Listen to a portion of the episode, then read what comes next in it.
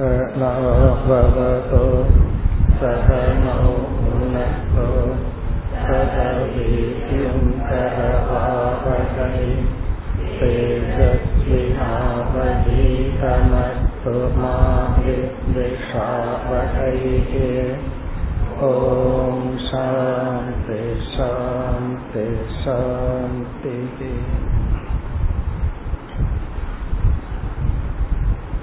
பாகவதத்தில் பதினோராவது ஸ்கந்தத்தில் அமைந்துள்ள நிமி நவயோகி சம்வாதக என்ற பகுதியை பார்க்க ஆரம்பிக்கின்றோம். பதினோராவது ஸ்கந்தத்தில் முப்பத்தி ஓரு அத்தியாயங்கள் உள்ளது. இரண்டிலிருந்து ஐந்தாவது அத்தியாயம் வரை. நான்கு அத்தியாயங்கள். இப்பொழுது நாம் பார்க்க எடுத்துக்கொண்டுள்ள நூல் நவயோகி சம்பாதக. அதற்கு பிறகு ஆறிலிருந்து இருபத்தி ஒன்பது வரை உத்தவ கீதை அதை நாம் பார்த்து முடித்தோம். இந்த நூலுக்குள் செல்வதற்கு முன் ஒரு முகவுரையை பார்த்து பிறகு இந்த நூலை நாம் படிக்க ஆரம்பிப்போம். ஒவ்வொரு சாஸ்திரங்களும் ஒவ்வொரு விஷயத்தை மையமாக கொண்டுள்ளது. இப்ப சாஸ்திரம் ஒரு டெக்ஸ்ட் புக் என்று சொன்னாலே ஒரு மைய விஷயத்தை கொண்டுள்ளது. அதையே பொதுவா பெயராக நாம் வைத்து விடுவோம். இப்ப பிசிக்ஸ் கெமிஸ்ட்ரி ஹிஸ்டரி ஜாகிரபி இதை கேட்ட உடனேயே இது எதை பற்றி பேசுகின்ற நூல் அப்படிங்கிறது நமக்கு தெரிகிறது. அப்படி ஒவ்வொரு சாஸ்திரமும் ஒவ்வொரு விஷயத்தை மையமாக கொண்டுள்ளது. இலக்கணம் அப்படின்னு சொன்னாவே அது வந்து எப்படி மொழியை பயன்படுத்துதல் மொழியில் இருக்கிற ரூல்ஸ் அண்ட் ரெகுலேஷன் அப்படிங்கிறது நமக்கு தெரிகிறது. அதுபோல வேதம் என்ற சப்தத்தை கேட்டவுடன் நம்ம மனசுல என்ன குறிக்கணும்? இப்ப வேதக வேதம் என்ற ஒரு சாஸ்திரம் அப்படின்னு கேட்டா நம்ம மனசுல என்ன தோன்ற வேண்டும்? அந்த சாஸ்திரத்தினுடைய சப்ஜெக்ட் மேட்டர் என்ன? அந்த வேதம்ங்கிற நூல் எதை பற்றி பேசுகிறது? அதுல நம்ம முதல்ல என்ன பார்க்கிறோம்? வேதத்தை இரண்டு பாகங்களாக பிரிச்சு முதல் பகுதி கர்மத்தை பற்றியும் பாப புண்ணியத்தை பற்றியும் அதிர்ஷ்டத்தை பற்றியும் தர்மா தர்மத்தை பற்றியும் பேசுகிறது. ஃபர்ஸ்ட் என்ன சொல்லலாம்? தர்ம சாஸ்திரம் இந்த தர்ம சாஸ்திரம்னா மனிதன் எப்படி நடந்து கொள்ள வேண்டும். அவன் எப்படிப்பட்ட பாவனைகள் உணர்வுகள் திங்கிங் இருக்க வேண்டும். அதன் அடிப்படையில் அவனுக்கு எப்படிப்பட்ட பாப புண்ணியங்கள் வருகின்றது. இதெல்லாம் முதல் பகுதி தர்ம சாஸ்திரம் மனிதனுடைய நடத்தையை பற்றி ஒழுக்கத்தை பற்றி தர்மா தர்மங்களை பற்றி. என்ன இந்த அறிவு பகவான் இயற்கையில நமக்கு கொடுத்திருக்கார். ஒரு நாய் வந்து ஒரு செயல் செய்யுதுன்னா இது தர்மம் இது அதர்மம் எல்லாம் நினைச்சு செய்யாது. அதுக்கு இயற்கையா என்ன செய்யணுமோ அதை செய்யும். ஆனா மனிதனாக நாம் அப்படி இல்லை. ஒரு தப்பு பண்றதுனால இது அதர்மம்னு தெரிஞ்சு நம்ம பண்றோம். சரியா பண்றதா இருந்தாலும் தர்மம்னு தெரிஞ்சு பண்றோம்.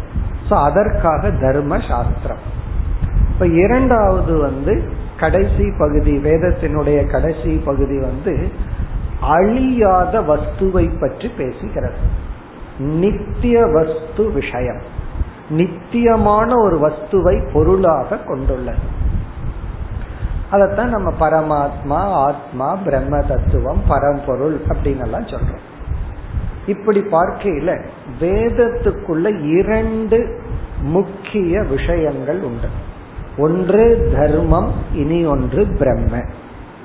அதனாலதான் வேதத்தை ஒரு கோணத்தில் வேதத்தை சாஸ்திரத்வயம் என்று சொல்வார்கள். இது இரண்டு சாஸ்திரங்கள் சேர்ந்தது. இனி ஒரு கோணத்துல வேதத்தை ஏக சாஸ்திரம் என்றும் அழைக்கிறார்கள். இப்ப வேதத்தை நம்ம ஏக சாஸ்திரம்னு சொல்றதா? சாஸ்திர துவயம்னு சொல்வதா? என்றால் ஒரு ஆங்கிள் வேதம்ங்கிறது ஒரே ஒரு சாஸ்திரம் தான் அது எப்படி என்றால் வேதத்துக்குள்ள எத்தனையோ விஷயங்கள் பேசப்பட்டிருந்தாலும் மனிதனுடைய இறுதி புருஷார்த்தத்துக்காக வேதம் உருவாக்கப்பட்டுள்ளது. அல்லது பகவானால் கொடுக்கப்பட்டுள்ளது.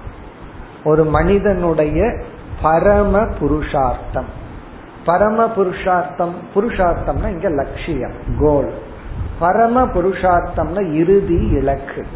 ஒரு மனிதனுடைய இறுதி இலக்கை மையமாக மனதில் கொண்டு வேதமானது உருவாக்கப்பட்டுள்ளது. நம்ம படிச்சு படிச்சிட்டு இருக்கிற கம்ப்யூட்டர் சயின்ஸோ பிசிக்ஸ் கெமிஸ்ட்ரி எல்லாம் பரம புருஷார்த்தம் அல்ல. அது வந்து சம்பாதிக்கிறதுக்காக தான் அந்த அறிவை நம்ம அடையிறோம். ஆனா வேதம்ங்கிற ஒரு சாஸ்திரம் பகவான் நமக்கு கொடுக்கும் பொழுது மனதுல என்ன வச்சுட்டு வேதத்தை உருவாக்கி கொடுத்தார்? மனித இனத்தினுடைய இறுதி இலக்குக்காக உருவாக்கப்பட்ட சாஸ்திரம். இப்ப புருஷார்த்தம்ங்கிற அடிப்படையில வேதம்ங்கிறது ஏக சாஸ்திரம். அநேக விஷய சத்துவே அபி. அநேக விஷயங்கள் இருந்த போதிலும் அதாவது எக்கச்சக்கமான விஷயங்கள் அதுல பேசப்பட்டிருந்தாலும் அது ஏக சாஸ்திரம். ஏக சாஸ்திரம்னா ஒரே ஒரு நூல் தான் அந்த நூலினுடைய இலக்கு என்ன அப்படின்னா மோக்ஷம் என்கின்ற இலக்குக்காக அல்லது ஈஸ்வர பிராப்தி அல்லது பிரம்ம பிராப்தி. ஒரு மனிதனால் இறுதியாக அடையக்கூடிய மோக்ஷங்கிற லட்சியத்துக்காக வேதம்ங்கிற சாஸ்திரம் உருவாக்கப்பட்டுள்ளது. இது ஒரு ஆங்கிள் இனி ஒரு கோணத்துல பார்த்தோம் அப்படின்னா வேதத்தை இரண்டா பிரிச்சு அது சாஸ்திர துவயம் அப்படின்னு சொல்றோம். சாஸ்திர துவயம்னா இரண்டு சாஸ்திரங்கள் ஒரே ஒரு இடத்துல இருக்கு. இந்த டூ இன் ஒன் எல்லாம் அந்த காலத்துல வந்த உடனே ஃபேமஸ் ஆச்சு இப்பெல்லாம் செல்போன் வந்து ஆல் இன் ஒன் அப்பெல்லாம் டூ இன் ஒன்ங்கிறது ரொம்ப பெருசா இருந்துச்சு. அப்படி இரண்டு ஒரே ஒரு இடத்துல ரெண்டு டிஃபரெண்ட் ஃபங்க்ஷன் ரேடியோவும் வேலை செய்யும் டேப் ரெக்கார்டும் அந்த காலத்தில் அது வேலை செய்யும்போது டூ இன் ஒன்னு வந்துச்சு இப்ப இரண்டு ஒன்றுக்குள்ளேயே இருக்கு. அப்படி இரண்டு சாஸ்திரங்கள் ஒரே ஒரு வேதம்ங்கிற பெயரில் கூறப்பட்டது. அந்த அடிப்படையில ரெண்டா பிரிச்சிடறோம் எதன் அடிப்படையில பிரிக்கிறோம் அப்படின்னா விஷய பேதாத்.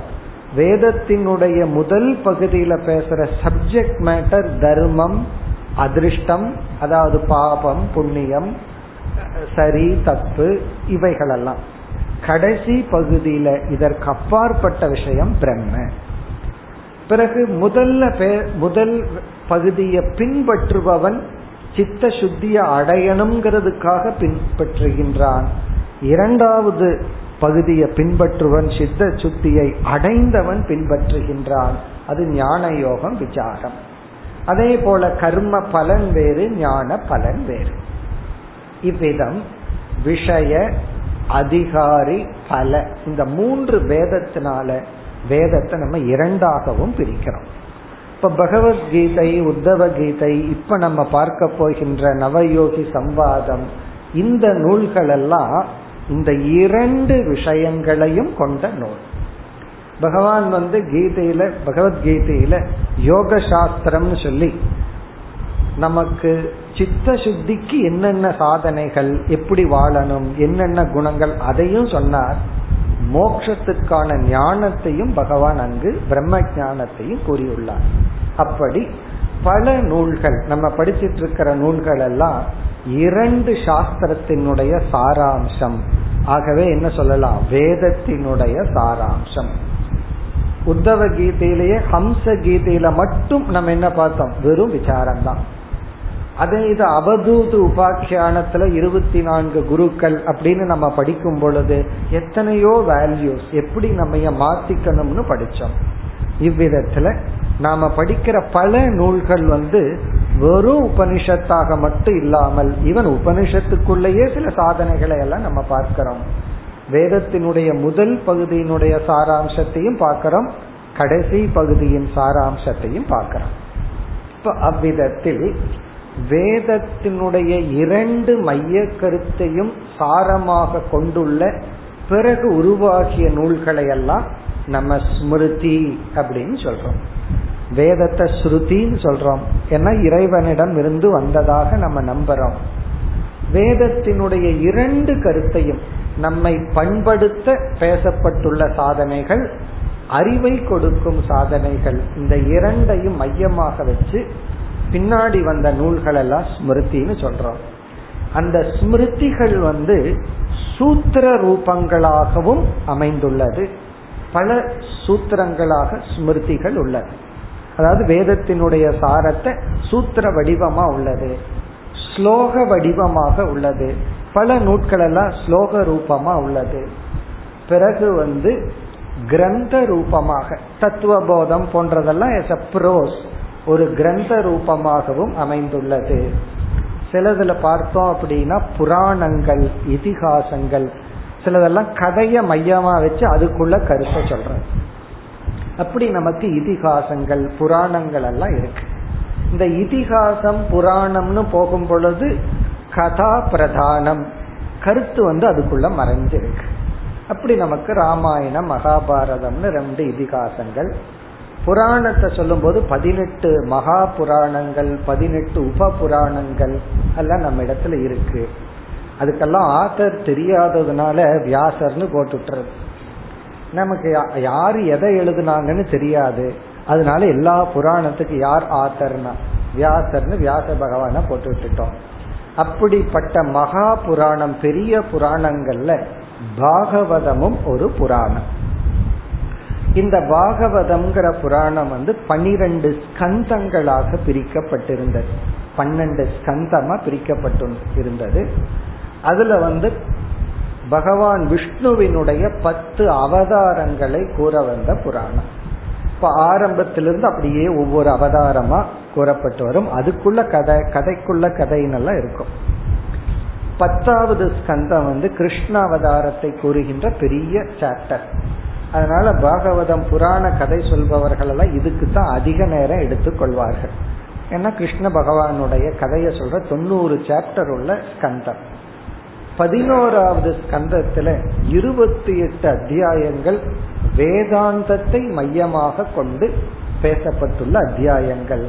அதுல நான்கு அத்தியாயங்கள் நவயோகி சம்பாதக முதல் அத்தியாயத்தை விட்டுட்டு முப்பத்தி ஓரு அத்தியாயங்கள் கொண்ட பதினோராவது ஸ்கந்தத்துல ஃபர்ஸ்ட் சாப்டரை விட்டுட்டு இரண்டு மூன்று நான்கு ஐந்து. இந்த நான்கு சாப்டர் தான் நவயோகி சம்பாதக. ஆறுல இருந்து இருபத்தி ஒன்பது வரை உள்ள இருபத்தி நான்கு அத்தியாயங்கள் தான் உத்தவ கீதை. கடைசி ரெண்டு அத்தியாயங்கள் கன்க்ளூஷன் அதனால பாகவதத்துல வேதாந்த பிரதானமா இருக்கின்ற பகுதி பதினோராவது ஸ்கந்தம். அதுல ஏற்கனவே இருபத்தி நான்கு அத்தியாயங்களை நம்ம பார்த்து முடித்தோம். இப்ப அதுக்கு முன்னாடி இருக்கிற நான்கு அத்தியாயங்கள். இந்த நான்கு அத்தியாயங்கள் சேர்ந்து நிமி நவயோகி சம்பாதக அப்படிங்கிற பெயர். நிமி நவயோகி சம்வாதக. இதற்கு இனியொரு பெயரும் உண்டு. ஜாயந்தேய கீதா. ஜாயந்தேய கீதா என்று இனியொரு பெயர். அப்படி ரெண்டு பேர் இருக்கு. இது வந்து இந்த நான்கு அத்தியாயத்துல நூற்றி எண்பத்தி ஐந்து ஸ்லோகங்கள் உள்ளது. இப்ப நம்ம வந்து நூத்தி எண்பத்தி ஐந்து ஸ்லோகங்களை பார்க்க போறோம். நிமி என்ற ஒரு ராஜா ஒரு அரசர் இக்ஷ்வாகு வம்சத்துல வந்த நிமிங்கிற ஒரு ராஜா. அவர் வந்து ரிஷப தேவருடைய புதல்வர்களான ஒன்பது யோகிகள் ரிஷிகளிடம் கேள்வியை கேட்க அவர்கள் பதில் சொல்வது போல் அமைந்துள்ள நூல் இது. இப்ப இங்க வந்து சிஷ்யன் யார் அப்படின்னா நிமி அப்படிங்கிற ராஜா. யார் குரு என்றால் ஒன்பது ஆசிரியர்கள் ஒன்பது யோகிகள். அதான் நவ யோகி நவன்னா ஒன்பது. அது எல்லாத்துக்கும் தெரியும். நவகிரகம் எல்லாம் சொல்றமே. இந்த இடத்துல நல்ல கிரகங்கள். ஒன்பது யோகிகள். அவர்களிடத்துல இவர் ஒரு கேள்வியை கேட்கிறார் ஒவ்வொரு யோகிகளும் ஒவ்வொரு கேள்விக்கு பதில் சொல்றார். அதனால நமக்கு ஒன்பது தலைப்புகள் கிடைக்கிறது. ஒரே டாபிக்ல இல்லாம நைன் டிஃபரெண்ட் டாபிக் பிறகு இந்த கிரந்தம் எப்படி அமைந்துள்ளது என்றால் முழு பாகவதமே யார் யாருக்கு சொல்வது போல் உள்ளது? அது நமக்கு தெரியும். சுகபிரம்மன் பரீட்சித் மகாராஜாவுக்கு சொல்றதுதான் பாகவதம். அப்ப இந்த இடத்துல வந்து சுகர் வருவார் ஃபர்ஸ்ட் வந்து பரீட்சித்து மகாராஜாவுக்கு சொல்றார். அப்படி சொல்லும் பொழுது அவர் தானே கதை சொல்லிட்டு இருக்காரு பரீட்சித்துக்கு. அப்படி சொல்லும் பொழுது ஒரு கதை சொல்றார். அந்த கதை என்னன்னா நாரதர் வந்து வசுதேவருடைய வீட்டுக்கு வர்றார் அப்படின்னு கதையை ஆரம்பிக்கிறார். வசுதேவரிடம் வந்து பேசிக்கொண்டிருக்கும் பொழுது வசுதேவர் ஒரு கேள்வியை நாரதரிடம் கேட்கிறார். என்ன கேள்வி என்றால் பாகவத தர்மத்தை உபதேசியுங்கள். பாகவத தர்மம் என்றால் மோக்ஷ தர்மம். பகவானை அடையக்கூடிய சாதனைகளை எனக்கு உபதேசம் செய்யுங்கள். இப்ப பாகவதகன்னு இங்க பகவான் தர்மம்னா மார்க்கம். ஈஸ்வரனை அடையிறதுக்கான மார்க்கத்தை எனக்கு உபதேசம் செய்யுங்கள். அப்படின்னு யார் யாரிடம் கேட்கின்றார்? நாரதரிடம் வசுதேவர் கேட்கிறார். இதை யார் யாருக்கு சொல்றா? சுகர் வந்து பரீட்சித்து மகாராஜாவுக்கு சொல்றார் நாரதர் வந்து அவரோட கதை விட வேண்டியது தானே. அவர் என்ன பண்றார்? இந்த கேள்விக்கு நான் என்ன பதில் சொல்றேன்? நிமிங்கிற ராஜாவுக்கும் நவ யோகிகளுக்கும் நடந்த சம்பாதத்தை உனக்கு சொல்றேன் அப்படின்னு நாரதர் வந்து நிமி நவயோகிய யாருக்கு சொல்கிறார்கள்? வசுதேவருக்கு சொல்றார். இப்படி நமக்கு மூணு பேர் வர்றாங்க. ஃபர்ஸ்ட் ரெண்டையும் சீக்கிரம் மறந்துடுவோம் கடைசியில நிமி நவயோகி தான் மனசுல நிக்க போகுது. ஆனா இந்த மாதிரி கதை போகுது. இந்த கதை வந்து முதல் அத்தியாயத்துல இருபத்தி ஏழாவது ஸ்லோகம் வரை. அதுக்குள்ள இந்த நம்ம ஒரிஜினல் குரு சிஷ்யர்கள் வர அதுக்கு முன்னாடி வந்து சுகர் பரீட்சித் அவரு சொல்ற கதை வந்து நாரதர் வசுதேவரை சந்தித்தது. வசுதேவருடைய கேள்விக்கு நாரதர் தன்னுடைய அறிவை கொடுக்காமல் நான் வந்து நிமி என்ற ராஜாவுக்கும் நவ யோகிகளுக்கும் நடந்த சம்வாதத்தை உனக்கு சொல்றேன் அப்படின்னு சொல்றார். அதுக்கப்புறம் நம்ம இவங்களை எல்லாம் மறந்துடுவோம். நிமி ஒரு கேள்வி கேட்பார். ஒரு குரு வந்து பதில் சொல்லுவார். முடிஞ்ச உடனே நிமி ராஜா இனி ஒரு கேள்வி கேட்பார். இனி ஒரு குரு வந்து பதில் சொல்வார். அவ்விதம் இந்த நூல் அமைந்துள்ளது. இந்த நிமி என்ற ராஜா வந்து இக்ஷ்வாகு வம்சத்துல வந்த ஒரு ராஜா. இவர் இடத்தில் இருந்துதான் இவருக்கு தான் ஜனகர் விதேகர் என்ற பெயர் அமைகிறது.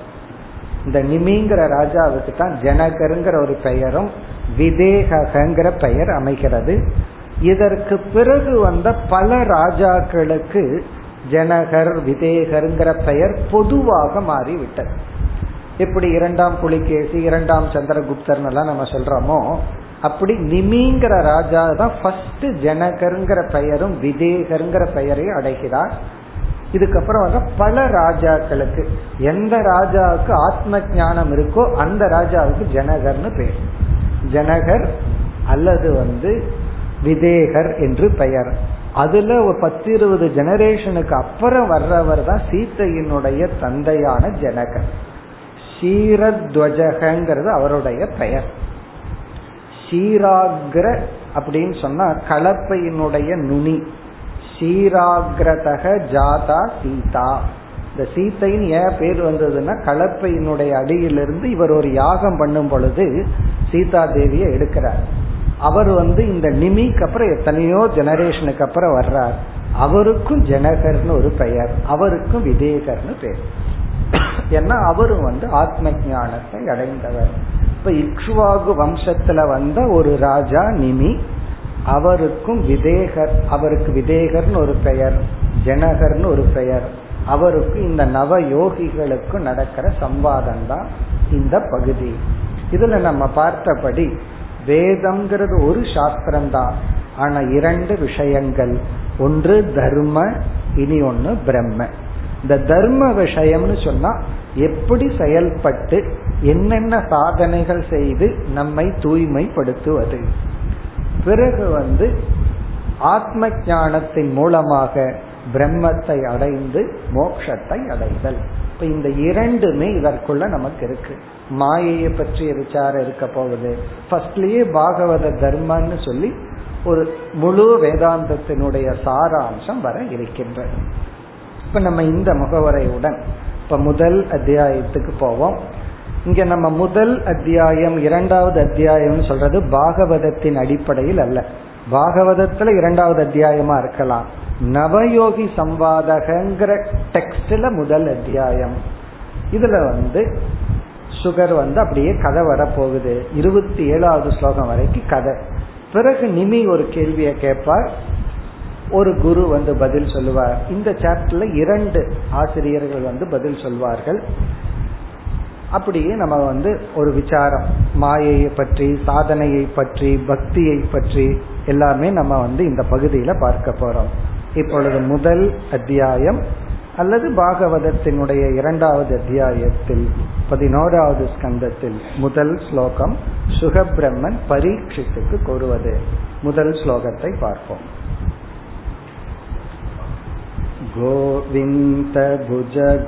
गोविन्दभुजगुप्तायाम् द्वारवत्यां कुरुत्वः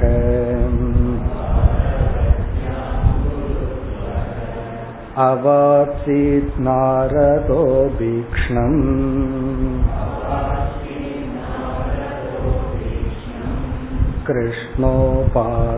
कृष्णोपासनलालसः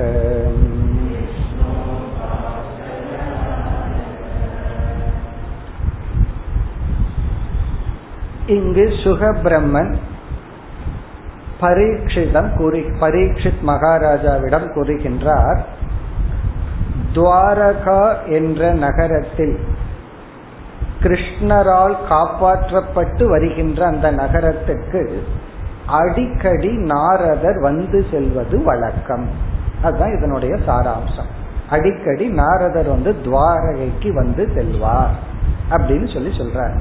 அப்படி சொல்லிட்டு நாரதர் அறிமுகப்படுத்துறார். ஒரு முறை நாரதர் வசுதேவரை சந்திக்க வந்தார். அப்ப அதுக்கப்புறம் சுகர் மறந்துடுவார். சுகரை நம்ம மறந்துடுவோம். பிறகு வந்து நாரதருக்கும் வசுதேவருக்கும் கொஞ்சம் டயலாக் பிறகு நாரதர் வந்து இந்த நூலினுடைய குரு சிஷ்யர்களை அறிமுகப்படுத்துவார். கோவிந்த புஜ குப்தாயாம் கோவிந்த என்றால் கிருஷ்ண பகவான். புஜகுப்தாயாம் என்றால் கிருஷ்ணருடைய தோள்களால் காப்பாற்றப்பட்டு வருகின்ற அதாவது கிருஷ்ண பகவானால் பாதுகாக்கப்பட்டு வருகின்ற. புஜகுப்தாயாம். குப்தான காப்பாற்ற. புஜகன்னு சொன்னா பராக்கிரமம். அவர்களோட பகவானுடைய தோள்களால் அப்படின்னா அவருடைய ஆதிக்கத்தினால் சக்தியினால் காப்பாற்றப்பட்டு வந்துள்ள துவாரவத்யாம். துவாரகை என்ற இடத்தை இடத்தில் இடத்தை அடுத்த சொல் குருத்வக. குரு வம்சத்தில் உத்தமமாக இருக்கின்ற பரீட்சித் என்று பரீட்சித்தை அழைக்கின்றார். குரு வம்சத்துல வர்ற ஒரு ஒரு நல்ல ராஜாவே கோவிந்தருடைய புஜ பலத்தால் தோல் பலத்தால் காப்பாற்றப்பட்டு வருகின்ற துவாரகை என்ற இடத்தில் அபீக்ஷ்ணம் நாரதக அவாசி. அடிக்கடி நாரதர் வந்து வாசம் செய்கிறார். செய்வார். அபீக்ஷ்ணம்னா அடிக்கடி.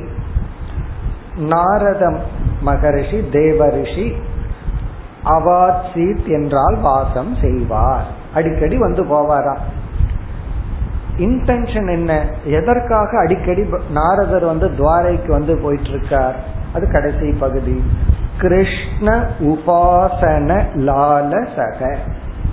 கிருஷ்ணரை வணங்குவதற்கும் கிருஷ்ணருக்கு சேவை செய்வதற்கும் நாரதர் வந்து செல்வார். லாலசகன மகிழ் மகிழ்ந்தவராய்.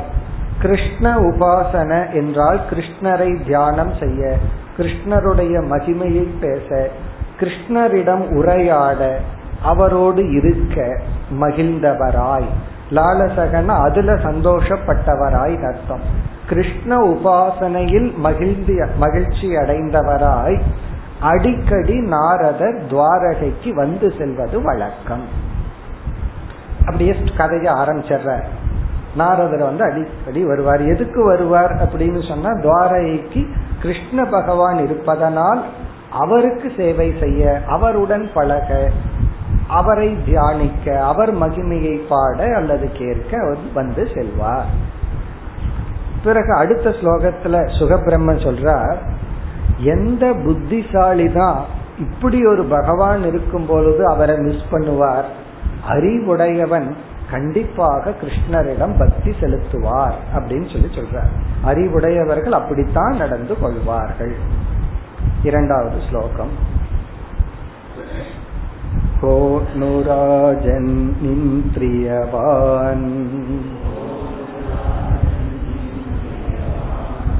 मुकुन्दचरणाम्बुजम्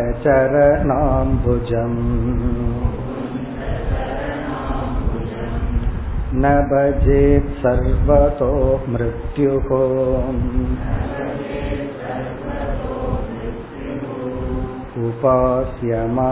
उपास्यममरोत्तमैः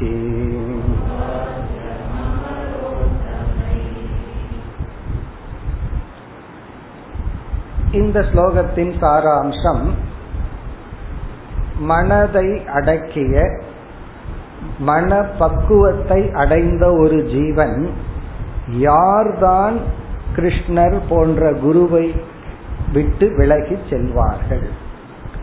அதனால நாரதர் வர்றது வந்து நியாயம்தான். ஏன்னா நாரதர் வந்து மிக உத்தமமான ஒரு பெரிய ரிஷி. அவர் வந்து கிருஷ்ண பகவானுடைய வேல்யூ அவரை அவருடைய மதிப்பை உணர்ந்தவர். அதை சொல்றார் கோன்னு ராஜன் இந்திரியவான். ஹே ராஜன் என்று அழைக்கின்றார் பரீட்சித்தை. ஹே ராஜா இந்திரியவான். இந்திரியவான் என்றால் புலன்களையெல்லாம் தன்வசப்படுத்தியவர்கள். இந்திரியவான். புலன் ஒரு அடக்கம் உள்ளவர்கள் தமக இந்திரிய கட்டுப்பாட்டை உடையவர்கள். இதை நம்ம எப்படி புரிஞ்சுக்கணும்னா விவேக வைராகியம் எல்லாம் உடைய ஒரு அதிகாரி ஒரு அறிவாளி. முகுந்த சரணாம்புஜம் ந பஜேத். முகுந்தனுடைய பாதத்தை யார் வணங்க மாட்டார்கள்? ந பஜேத் கக அப்படின்னா இங்க ஒரு கேள்விக்குறி ஆச்சரியக்குறி. யார்தான் வணங்க மாட்டார்கள்? முகுந்தக என்றால் மோட்சத்தை கொடுக்கின்ற அந்த ஈஸ்வரனுடைய பாதத்தை யார்தான் நாட மாட்டார்கள்? யார்தான் நாட மாட்டார்கள்? யார் இப்படிப்பட்டவர்கள் யார் நாட மாட்டார்கள்? இப்படி இல்லைன்னா அவர்கள் கண்டிப்பா நாட மாட்டார்கள். ஒரு இந்திரியவானா இருந்து கொண்டு யார்தான் பகவானுடைய சரணத்தை நாட மாட்டார்கள்?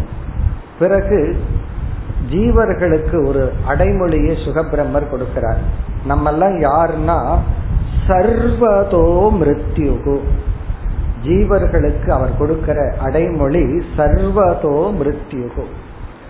சர்வதோ மிருத்யுகுன்னு நம்ம பார்த்து சொல்ற. எல்லா பக்கங்களிலும் மரணத்தை உடையவனாக உள்ள ஜீவன். மரணம் வந்து நமக்கு எல்லா டைரக்ஷன்லயும் இருக்கான் மிருத்யுனா மரணம். சர்வதகனா நம்மையை சுற்றி. நம்மைய சுற்றி எல்லா டைரக்ஷன்ல என்ன இருக்குன்னா மரணம் தான் இருக்கான்.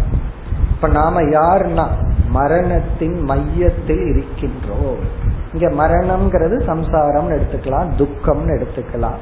அப்படி சர்வதோ மிருத்திகோ மரணத்தினால் வியாபிக்கப்பட்ட ஒரு ஜீவன் அந்த மரணமற்ற தன்மையை அடைய வேண்டும்ங்கிற லட்சியத்தை அறிவு இருந்து விட்டால் யார்தான் செய்ய மாட்டார்கள்? இப்ப சர்வதோ மிருத்யுங்கிறது அழகான ஒரு வார்த்தை நமக்கு. அடிக்கடி இது சாஸ்வதம் அது சாஸ்வதம்னு நினைக்கும் பொழுது இந்த வார்த்தை மனசுல வரணும். சர்வதோ மிருத்யுகு. அது வேணா சாஸ்வதமா இருக்கலாம். இந்த உடல் நம்ம சாஸ்வதமா இருக்க மாட்டோம். அப்படி சர்வதோ மிருத்யுகு. எல்லா பக்கங்களிலும் மரணம் சூழ்ந்த ஒரு ஜீவன் இந்திரியவானாக இருந்தால் ஏன் பகவானை வணங்க மாட்டான் நாட மாட்டான். பிறகு மேலும் பகவானுடைய பெருமை உபாசியம் அமரோத்தமைகி இதுவும் பகவானுக்கான அடைமொழி. அமர உத்தமைகி என்றால் மேலான தேவர்களால்.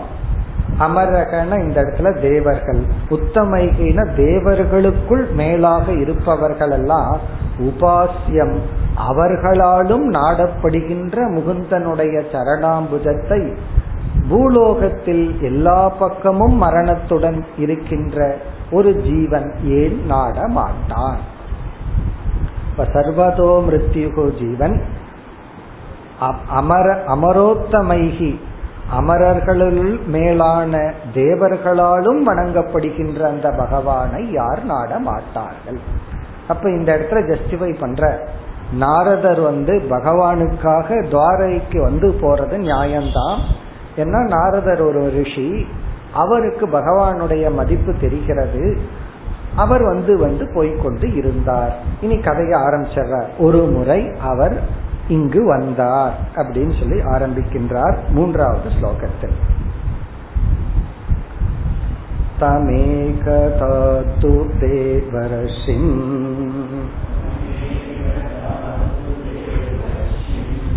वसुदेवो गृहागतम् अर्चितं सुखमासीनम् अभिवाद्येतमब्रवीत्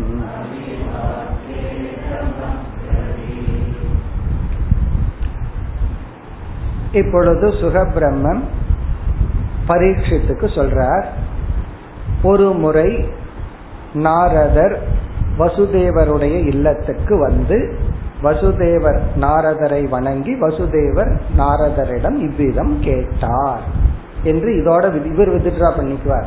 இனி அடுத்த பெயர் வர்றது வசுதேவரும் நாரதருக்குள்ள சம்பாதம். தம் ஏகதா ஒரு ஒரு நாள். ஒரே ஒரு ஊர்ல அப்படின்னு சொல்லுவோம்ல அது போல ஆரம்பிக்கிறார். ஒரு நாள் ஒரு சமயத்தில் ஒரு வேளையில் ஒரு சமயத்தில் தேவர்ஷிம் வசுதேவக கிருஹாகதம் கிருஹ ஆகதம். வசுதேவருடைய வீட்டுக்கு வந்த கிரக ஆகதம்னா வீட்டுக்கு வந்த தம் அந்த தேவரிஷிம் தேவ ரிஷியை நாரதரை வசுதேவாக. இங்க வசுதேவர் என்ன செய்தார்?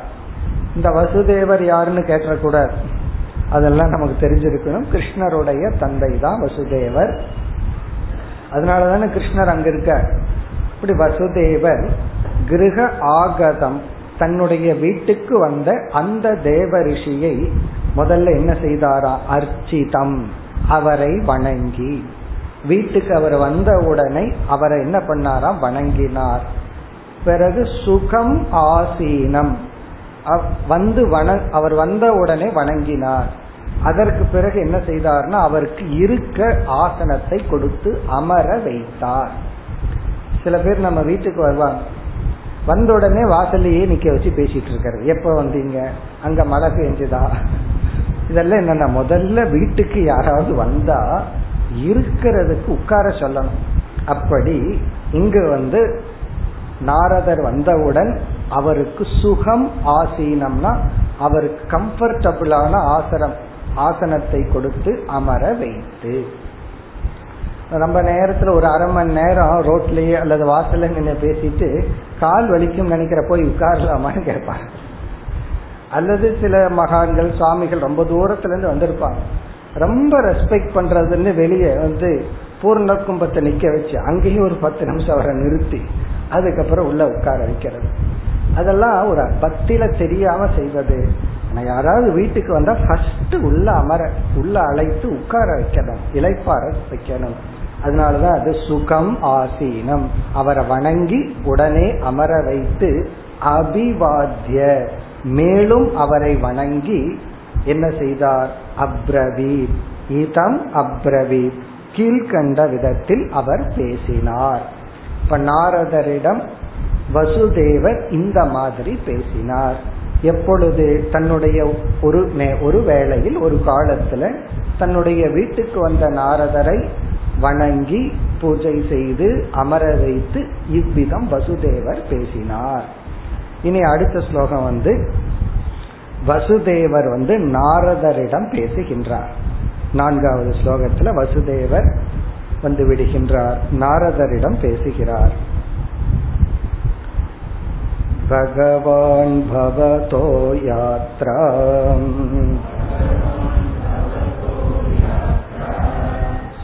स्वस्तये सर्वदेहिनाम्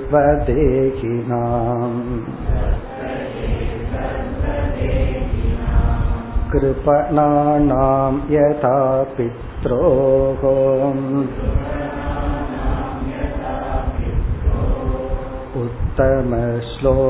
उत्तमश्लोकवर्त्मणाम्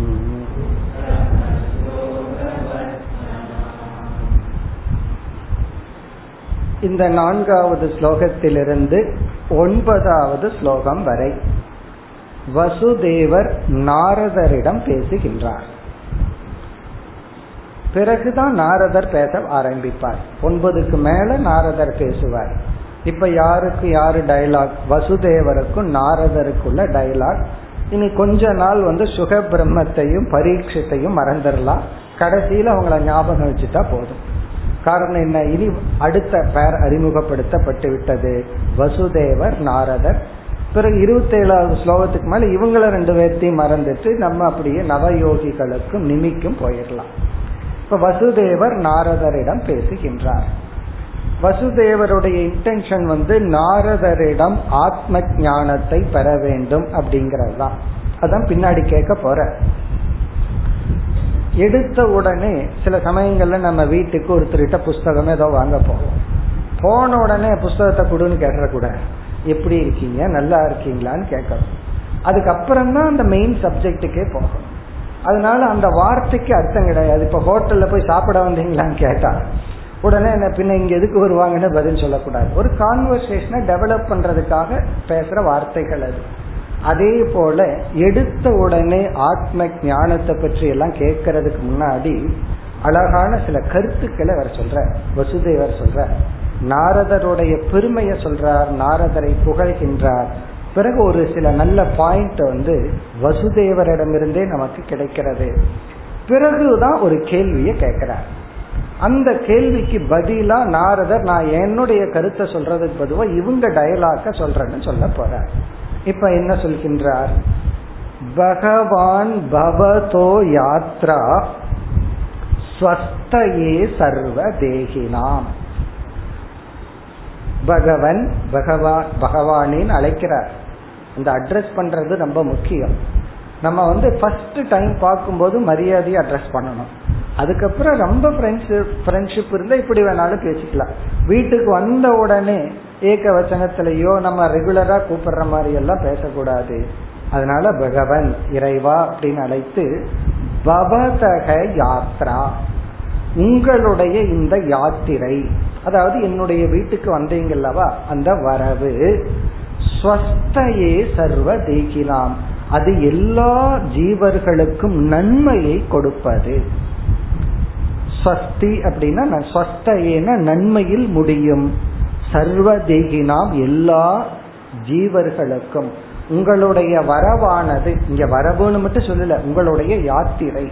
நீங்க எங்க போனாலும் அங்கிருப்பவர்களுக்கு உங்களுடைய யாத்திரை நன்மையை கொடுக்கும்.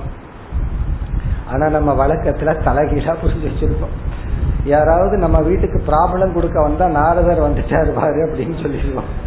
இந்த கோல் மூட்டுறவங்க சில பேர் இருப்பாங்க. யாராவது வந்தா நாரதர் கழகம் நன்மையில் முடியும்னு சொல்லிட்டு அது கழகம்னே பேர் ஆயிப்போச்சு. ஆனா இங்க வசுதேவர் தலைகீழா சொல்ற நீங்க எங்க போனாலும் அங்க நல்லதுதான் நடக்கும்.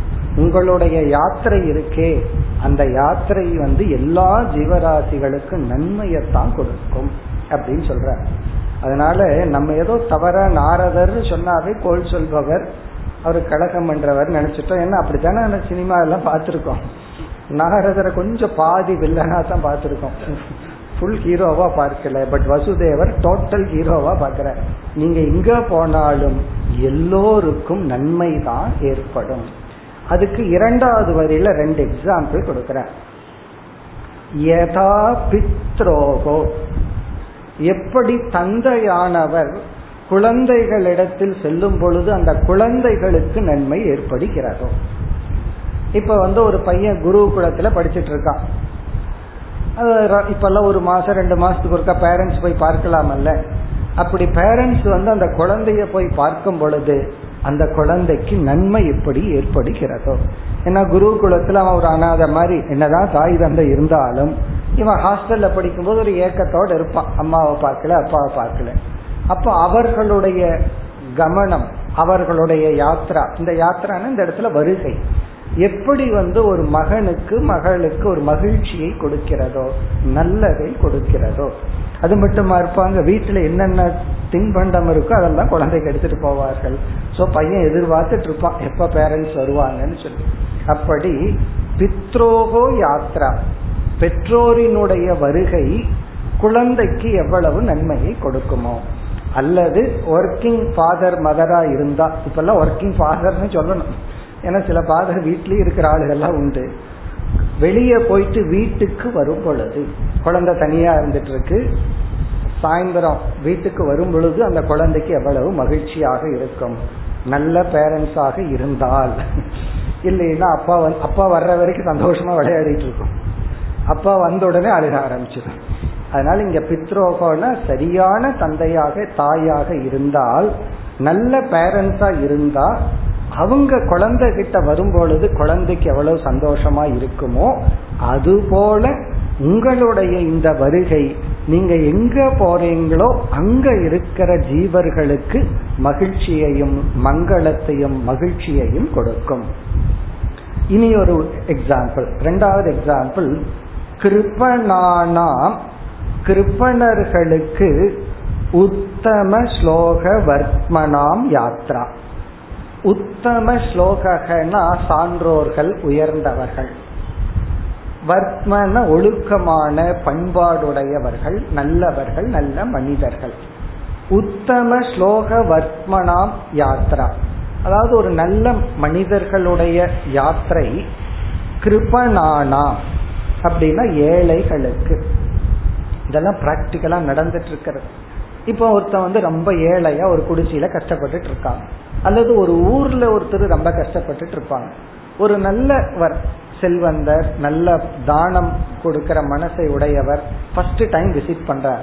பார்த்த உடனே நீங்க இப்படியா இருக்கீங்கன்னு பார்த்து ஏதாவது ஒரு நன்மை பண்ணுவார். உனக்கு இது பண்ற அது பண்ற. அதனாலதான் சில பேர் வந்து போனாவே அவர் வந்து போனாவே போது எல்லாம் நல்லா ஆயிரும் அப்படின்னு சொல்லுவார்கள். இப்படி கிருப்பனானாம்னா கஷ்டப்பட்டு இருக்கின்ற ஏழ்மையில் இருப்பவர்களுக்கு ஒரு நல்லவர்கள் வந்துட்டு போனாவே அவர்களுக்கு எப்படி நன்மை ஏற்படுமோ? அதை பார்க்காத வரைக்கும் நமக்கு அப்படித்தான். சில கஷ்டங்களை பார்க்காத வரைக்கும் நமக்கு உதவி பண்ணணும்னே தெரியாது. நம்ம ஒரு இடத்துல ஒருத்தர் கஷ்டப்பட இருக்கிறத பார்த்த உடனே நமக்கு என்ன தோணும்? அப்ப இவங்களுக்கு இந்த உதவியை பண்ணலாம். இவர்களுக்கு இப்படி ஒரு தேவை இருக்கும்னு தெரியாம நமக்கு போலாம் இப்படி நம்ம பிராக்டிக்கலா பல இடங்கள்ல பார்க்கிறோம். இப்ப சில பேர் குழந்தைகளுக்கு ஃபீஸ் கட்டுறது கஷ்டப்பட்டுட்டு சில வில்லேஜஸ் எல்லாம் இருப்பாங்க. சில விவசாயிகள் எல்லாம். யாரோ ஒருத்தர் வந்து பார்த்துட்டு சரி உன் குழந்தைய படிக்க வைக்கிறேன். அப்ப என்ன அவருடைய வந்து போனதே அந்த குடும்பத்துக்கு ஒரு பெரிய விளக்க அமையும். அதுதான் இங்க சொல்றாரு. கிருபனானாம்னா உடல் ரீதியாகவோ அல்லது பொருளாதார ரீதியாகவோ கஷ்டப்பட்டு இருக்கிறவங்களுக்கு ஒரு உத்தமர் அவங்களுடைய இடத்த விசிட் பண்ணுனா அவங்களுக்கு எப்படி நன்மை ஏற்படுகிறதோ? அதுபோல உங்களுடைய யாத்திரை எல்லா ஜீவர்களுக்கும் நன்மையை தரும். நீ அடுத்த இரண்டு ஸ்லோகத்துல இதே கருத்து தான் வேறு சில கருத்துடன் இந்த யாத்திரையினுடைய மகிமை மகான்களினுடைய வரவை பற்றி தான் அடுத்த இரண்டு ஸ்லோகங்களையும் கூறுகின்றார் ஐந்தாவது ஸ்லோகம் भूतानां देवचरितम्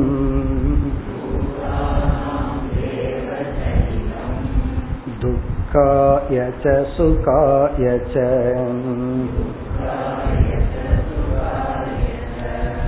सुखस्यैव हि साधूनाम्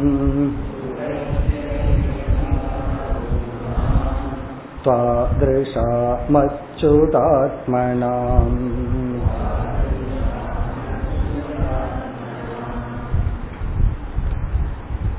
இந்த ஸ்லோகமும் இதற்கு அடுத்த ஸ்லோகமும் மகான்களினுடைய வருகையை பற்றியதுதான் ஒரு பெரியவர்கள் நல்லவர்கள் வந்து நம்ம பார்த்துட்டா நம்மிடம் வந்தால் அது நமக்கு நன்மையை கொடுக்கும். நம்ம சொல்றோம்ல அவர் கண் பட்டாவே போதும்னு சொல்றோம். நெகட்டிவா அவன் கண்ணு பட்டுச்சு போச்சுன்னு சொல்லுவான் சில பேர் கண்ணு பட்டா போச்சு. சில பேர் கண் பட்டால் போதும். கடைக்கண் அப்படின்னு எல்லாம் சொல்றமல்ல அதாவது சிலருடைய நீடு நமக்கு தெரியாம இருக்கும். அது தெரிஞ்ச உடனே நம்ம இந்த உதவி செய்ய முடியும். அதுதான் இங்க என்னுடைய சாராம்சம். இப்ப இந்த ஸ்லோகத்துல என்ன சொல்ற யார் வசுதேவர் நாரதரிடம் சில தேவர்களுடைய தேவர்கள் நம்மிடம் வர்றதை விட மகான்கள் வர்றதுதான் உத்தமம். ஏன்னா சில தேவர்கள் சில தேவதைகள் நம்ம வாழ்க்கைக்கு வந்தா சில சமயங்கள்ல அவர்கள் மூலமா சுகம் ஏற்படும். அல்லது அவர்கள் மூலமா நமக்கு துக்கமும் ஏற்படும். அப்ப நம்முடைய வாழ்க்கைக்கு அவர் தேவர்கள் வந்தா சில சமயம் நல்லது வரலாம் சில சமயம் கெட்டது வரலாம் ஆனா சாதுக்கள் மகான்கள் வந்தா நல்லது தான் வரும் தீயது வராது. அதுதான் சாராம்சம். இப்ப இதை எப்படி பார்க்க வேண்டும்னா இது வந்து சமஷ்டி வெஷ்டியா பார்க்கணும். இப்ப முதல்ல வெஷ்டி. வெஷ்டின்னு ஒரு இண்டிவிஜுவல் இப்ப நம்ம வந்து ஒரு ஒரு நேரத்துல பிறந்திருக்கிறோம்.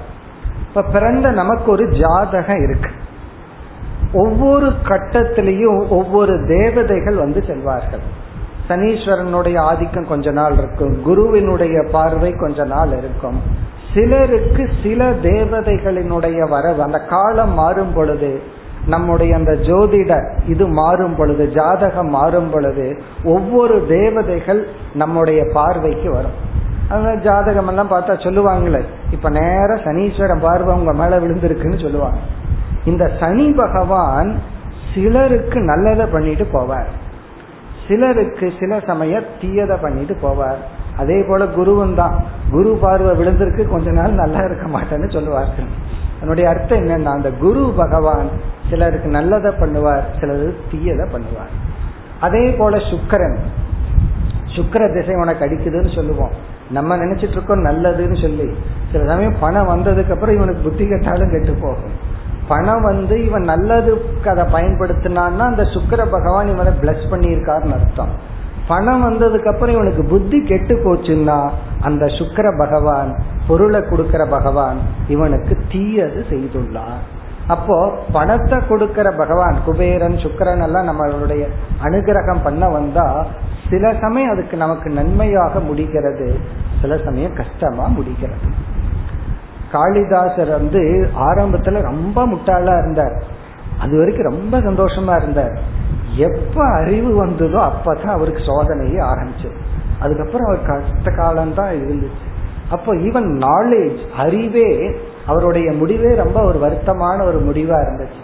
அப்படி காளிதாசர் பேசாம அறிவு அடையாம இருந்திருந்தா அழகா மாடு மேய்ச்சிட்டு சந்தோஷமா இருந்திருப்பார். அப்படி ஈவன் சரஸ்வதியினுடைய ஆகமனமே அவருடைய வாழ்க்கையில கஷ்டத்தை கொடுத்துச்சு. அப்படி இங்க என்ன சொல்றார்? ஒரு ஜீவனுக்கு சில தேவதைகளினுடைய ஆகமனம் வர்றது வந்து சில சமயம் நன்மையை கொடுக்கலாம் சில சமயம் கஷ்டத்தை கொடுக்கலாம். அது நமக்கு ஆனால் உங்களை போன்றவர்களுடைய ஒரு வரவு என்னைக்குமே நன்மைதான் அப்படின்னு சொல்ற இது வந்து வெஸ்ட் இண்டிவிஜுவலா சமஷ்டியா பார்த்தோம் அப்படின்னா வருண தேவன் சூரிய பகவான். இப்ப வருணன்னா மழை சில சமயம் மழை வந்து நமக்கு நன்மையை கொடுக்கின்றது. சில சமயம் இல்ல மழை இருந்தா தான் அதே வருண பகவான். அதிகமா தன்னுடைய மலையை கொடுக்கும் பொழுது அதுவே துக்கமாக மாறுகிறது.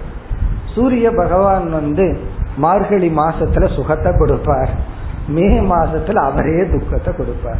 இப்ப சூரிய பகவானுடைய ஆதிக்கம் அவர் அதுல மே மாசம் வந்தாக எப்படி இருக்கும்? அவரே இது மார்கழி மாசம் வந்தா எப்படி இருக்கும்? அப்படி சமஷ்டி சமஷ்டில பார்க்கும் பொழுது தேவதைகள் வந்து நமக்கு சில சமயம் நன்மையை கொடுக்கிறார்கள் சில சமயம் அவர்களை கஷ்டத்தை கொடுக்கிறார்கள். ஆனால் உங்களை போன்ற மகான்களினுடைய வருகை என்றும் நன்மைதான். அப்படி வந்து இந்த தேவதைகள் வரவ சமஷ்டியாகவும் பார்க்கலாம் வெஷ்டியாகவும் பார்க்கலாம். வெஷ்டினா இண்டிவிஜுவல் நம்மளுடைய ஜாதகம் கட்டத்துல வந்து எந்தெந்த பகவான் எங்கெங்க இருக்கிறார்னு பார்த்தா அதனால நம்ம சனினா உடனே ஓடிடக்கூடாது. சில சமயம் அவர் நல்லதும் பண்ணுவார். சுக்கரன்னா அவரை நோக்கியும் ஓடக்கூடாது. சில சமயம் அவர் கஷ்டத்தையும் கொடுக்கலாம். அதுதான் இங்க சொல்லப்படுகிறது. பூதானாம் ஜீவராசிகளுக்கு தேவ தேவர்களுடைய தேவச்சரிதம். தேவச்சரித்தம்னா தேவர்களினுடைய வரவு. துக்காயச்ச சுகாயச்ச. சில சமயங்களில் அது துக்கமாக அமையும். சில சமயங்களில் சுகமாக அமையும். தேவர்கள் நம்ம வாழ்க்கையில வர்றது அப்படிங்கிறது அதாவது ஒவ்வொரு தேவதைகள் நம்ம பார்த்து நம்ம இடம் வருவது. சில சமயம் நன்மையா அமையும் சில சமயம் தீமையாகவும் அமையும். அதே போல ஒருத்தனுக்கு பலகீனமா இருக்கிற வரைக்கும் நல்லா இருப்பான். கொஞ்சம் பலம் வந்துடுச்சுன்னு சொன்னா அவனை கையில பிடிக்க முடியாது. அவன் ஊரையும் அழிச்சிட்டு தன்னையும் அழிச்சிட்டு இருப்பான். அப்ப இந்த பலம்ங்கிற ஒரு தேவதையினுடைய அவனுக்கு நன்மையை கொடுத்துதா தீமையை கொடுத்துதான்னா சில சமயம் நன்மை சில சமயம் தீமை. ஆனால் இரண்டாவது வரியில சொல்ற சுகசேவகி சாதுனாம் துவாதிருஷாம் அச்சுதாத்மனாம். அச்சுத ஆத்மனாம். அச்சுதனை மனதில் கொண்ட இங்க ஆத்மான மனம். அச்சுதனை இறைவனை மனதில் வைத்த துவாதிருஷாம் உங்களை போன்ற சாதுனாம். மகான்கள் சாதுக்களினுடைய வரவானது சுகசேவ என்றுமே நன்மையைத்தான் தரும். உங்களை போன்ற பகவானை மனதில் வைத்துள்ள உங்களை போன்ற சாதுக்களினுடைய வருகை உங்களுடைய இணக்கம் உங்களுடைய பார்வை உங்களுடைய ரிலேஷன்ஷிப் என்றுமே நன்மையை தரும். இந்த இடத்துல வருகைங்கிறத அப்படியே எக்ஸ்டென்ஷன் பண்ணிக்கணும். உறவு ரிலேஷன்ஷிப் பழக்கம். இப்ப சில பேர்த்தோட பழகிறோம் சில சமயங்கள்ல இன்பம் கிடைக்குது சில சமயம் துன்பம் கிடைக்குது. ஆனா உங்களை போன்றவர்களிடம் வைக்கின்ற சத் சங்கமானது இந்த இடத்துல வருகைனா சங்கம் அசோசியேஷன் இணக்கம் அல்லது உறவு. என்னைக்குமே நன்மையில தான் முடியும். தீமை இல்லாத உறவு. எல்லா ரிலேஷன்ஷிப்லயும் நன்மை தீமை கலந்துள்ளது. ஆனால் உங்களிடம் இருக்கின்ற உறவு வந்து வெறும் நன்மை மட்டும் வெறும் சுகம் மட்டும் கூடி உள்ளது. இந்த கருத்தை அடுத்த ஸ்லோகத்துல மிக அழகா லாஜிக்கலா எஸ்டாப்ளிஷ் பண்ற வசுதேவர். இப்ப எப்படி தேவர்கள் வந்து சில சமயம் சுகத்தை கொடுக்கறாங்க துக்கத்தை கொடுக்கறாங்க ஏன்னா தேவருக்கே போயிட்டார் இந்த கருத்தை தான் நிலைநாட்டுகின்றார் அடுத்த ஸ்லோகத்தில் ஆறாவது ஸ்லோகம் भजन्ति ये यथा देवान् देवा अपि तथैव तान् चायेव कर्म सचिवाः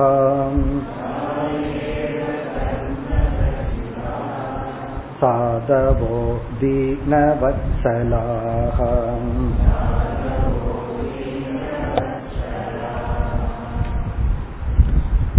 மிக ஒரு அழகான கருத்தை உடைய ஸ்லோகம் இப்ப சென்ற ஸ்லோகத்தை படிச்ச உடனே நமக்கு மனசுல உடனே தேவர்கள் மீது கோபம் வந்துடும் நீ என்ன சில சமயம் எனக்கு கஷ்டத்தை கொடுக்கற சில சமயம் சந்தோஷத்தை கொடுக்கறன்னு. அப்படி நீ தேவர்கள் மீதெல்லாம் கோவப்படாத. தேவர்களுடைய பொசிஷன் என்ன அப்படின்னு விளக்கிறார் இந்த இடத்துல. தேவர்களுடைய நிலை என்ன அப்படின்னு. அதாவது இந்த ஸ்லோகத்தின் சாராம்சம் சாதுக்கள் வந்து நல்லவர்கள் மகான்கள் வந்து ஒரு ஜீவனுக்கு உதவி செய்யும் பொழுது நீ நல்லவனா கெட்டவனா இதெல்லாம் பார்க்கறது கிடையாது. அவர்கள் உன்னுடைய கர்ம வினையை பார்க்காமல் நிபந்தனை இல்லாமல் உதவி செய்கிறார்கள். அவங்க வந்து நீ வந்து பாவம் பண்ணி இருக்கிறியா ஒருத்தர் வந்து தானம் கேட்கிறார். நீ ஏதாவது பாவம் பண்ணி இருக்கிறியா உன் லிஸ்ட் எல்லாம் எடுத்து சொல்லுன்னு கேட்டு அவருக்கு எல்லாம் அப்படி எல்லாம் பண்ண கொடுக்க நீ எப்படியோ நல்லாருன்னு கொடுக்கிறார்கள் உதவி செய்கிறார்கள். அப்படி சாதுக்கள் வந்து நிபந்தனை இல்லாமல் மற்றவர்களுக்கு நன்மை செய்கிறார்கள். சாதுக்கள்னா மகான்கள் ஞானிகள். ஆனால் தேவர்கள் எல்லாம் அப்படி அல்ல. அந்தந்த ஜீவராசிகளினுடைய பாப புண்ணியத்தின் அடிப்படையில் இவர்கள் நன்மை தீமையை ஜீவர்களுக்கு செய்கிறார்கள். அதாவது ஒரு எக்ஸாம்பிள் சொல்லணும்னா நம்ம கடையில போய் காசை கொடுத்து மிட்டாய் வாங்குறோம். ஏதோ ஸ்வீட் வாங்கி சாப்பிட்றோம். கோயில்ல போய் பிரசாதம் வாங்கி சாப்பிட்றோம். இந்த ரெண்டுக்குள்ள வித்தியாசம் தான் இப்ப நம்ம கடையில நம்ம வந்து கொடுத்து காசை கொடுத்து வாங்கி சாப்பிட்றோம். உடனே அவரை போய் உங்களுடைய அனுகிரகத்தினாலதான் எனக்கு இந்த ஸ்வீட் கிடைச்சது நான் சொல்லுவோம்.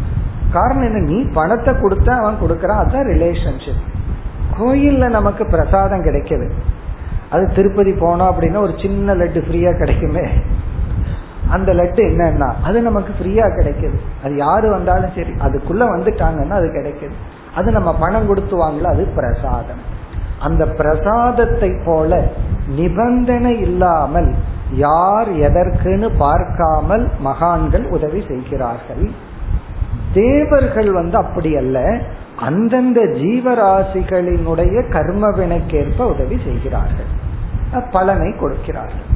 பிறகு இதுல இனி ஒரு சூக்மமான கருத்து என்னன்னா தேவர்கள் வந்து உன்னோட உன்னை நல்வழிப்படுத்த மாட்டார்கள். நீ என்ன தவம் பண்ணினியோ அந்த தவத்துக்கேற்ற பலனை கொடுத்துருவார்கள். அதனாலதான் சில ராட்சசர்கள் எல்லாம் தேவதைகளை குடிச்சு தவம் பண்ணி பவர் வாங்குறது. இப்போ ஒரு டாக்டர் இருக்கார். தேவர்கள் ஒரு டாக்டரை போல. இப்போ ஒருத்தன் வந்து டெரரிஸ்டா இருந்தாலும் சரி அல்லது அடுத்த மாசம் தூக்கில போடுறவனா இருந்தாலும் டாக்டர் என்ன பண்ணுவார்னா ட்ரீட் பண்ணி அனுப்புறதா அவருடைய வேலை. நீ நல்லவனா கெட்டவனா அல்லது நல்வழிப்படுத்தவனா அதெல்லாம் கிடையாது. அதே போல நீ ஒரு தவம் செய்தால் அந்த தவத்துக்கேற்ற பலனை தேவர்கள் கொடுப்பார்கள். நீ ஒரு ஒரு தேவதையை குறிச்சு பூஜை பண்ற லக்ஷ்மியை குறிச்சு பூஜை பண்றீன்னா லக்ஷ்மி பணத்தை கொடுத்துரும். ஆனா புத்தியை கொடுக்க மாட்டார்கள். அதை நீ என்ன பண்றதோ அது உன்னுடைய சாய்ஸ் அப்ப தேவர்கள் மனிதர்களுக்கு எந்த விதத்திலும் நன்மை செய்ய மாட்டார்கள். ஆன்மீகத்துக்கான வழிகாட்ட மாட்டார்கள். நீ செய்யற கர்மத்துக்குரிய ஊதியத்தை கொடுப்பார்கள். நீ இந்த பண்ணி இருக்கிறியா கொடுக்கற. உனக்கு இந்த வர வேணுமோ? அதுக்கு தகுந்த தவம் பண்ணு கொடுக்கற. இப்ப தேவர்கள் எல்லாம் நமக்கு நன்மையை செய்ய மாட்டார்கள். நீ செஞ்ச கர்மத்துக்கான பலனை கொடுப்பார்கள். ஆனா மகான்கள் வந்து கருணை உள்ள காரணத்தினால் நீ எவ்வளவு பாபம் பண்ணியிருக்க இதையெல்லாம் பார்க்க மாட்டார்கள். அவர்கள் நம்மை நல்வழிப்படுத்துவார்கள். இப்ப ஒருத்தன் வந்து லக்ஷ்மி பூஜை பண்ணா லக்ஷ்மி தேவி என்ன பண்ணுவார்னா நீ என்ன பார்த்து பூஜை பண்ண. கொடுக்கற காசை கொடுத்துட்றேன் மகான் என்ன பண்ணுவார்? அந்த காசை நல்ல விதத்துல பயன்படுத்து அழிச்சராத உன்னையும் மற்றவர்களையும் அழித்து விடாது. அதே போல சரஸ்வதி எனக்கு புத்தி கூர்ம வேணும் நல்லா படிக்கணும். கிளாஸ்ல ஃபர்ஸ்ட் ரேங்க் வரணும். சரஸ்வதி கொடுத்துருவா. மகான்கள் என்ன செய்வார்கள்? கர்வப்பட்டுட்டு ஆடாத. இது லட்சியம் அல்ல என்று நல்வழிப்படுத்துவார்கள். என்று மகான்களினுடைய சத் சங்கத்தினுடைய மகிமை அவர்களினுடைய இணக்கத்தின் பெருமை அவர்களினுடைய வரவினுடைய பெருமையை இந்த ஸ்லோகங்களில் வசுதேவர் நாரதரிடம் கூறுகின்றார். ஏன்னா நாரதர் வீட்டுக்கு வந்திருக்காரல்ல. உங்களுடைய வருகை எங்களை போன்ற அனைத்து ஜீவர்களுக்கு நன்மையை தான் தரும் தேவர்களை காட்டிலும். அதுதான் சாராம்சம். அடுத்த வகுப்பில் தொடர்வோம். ஓம் போர் நம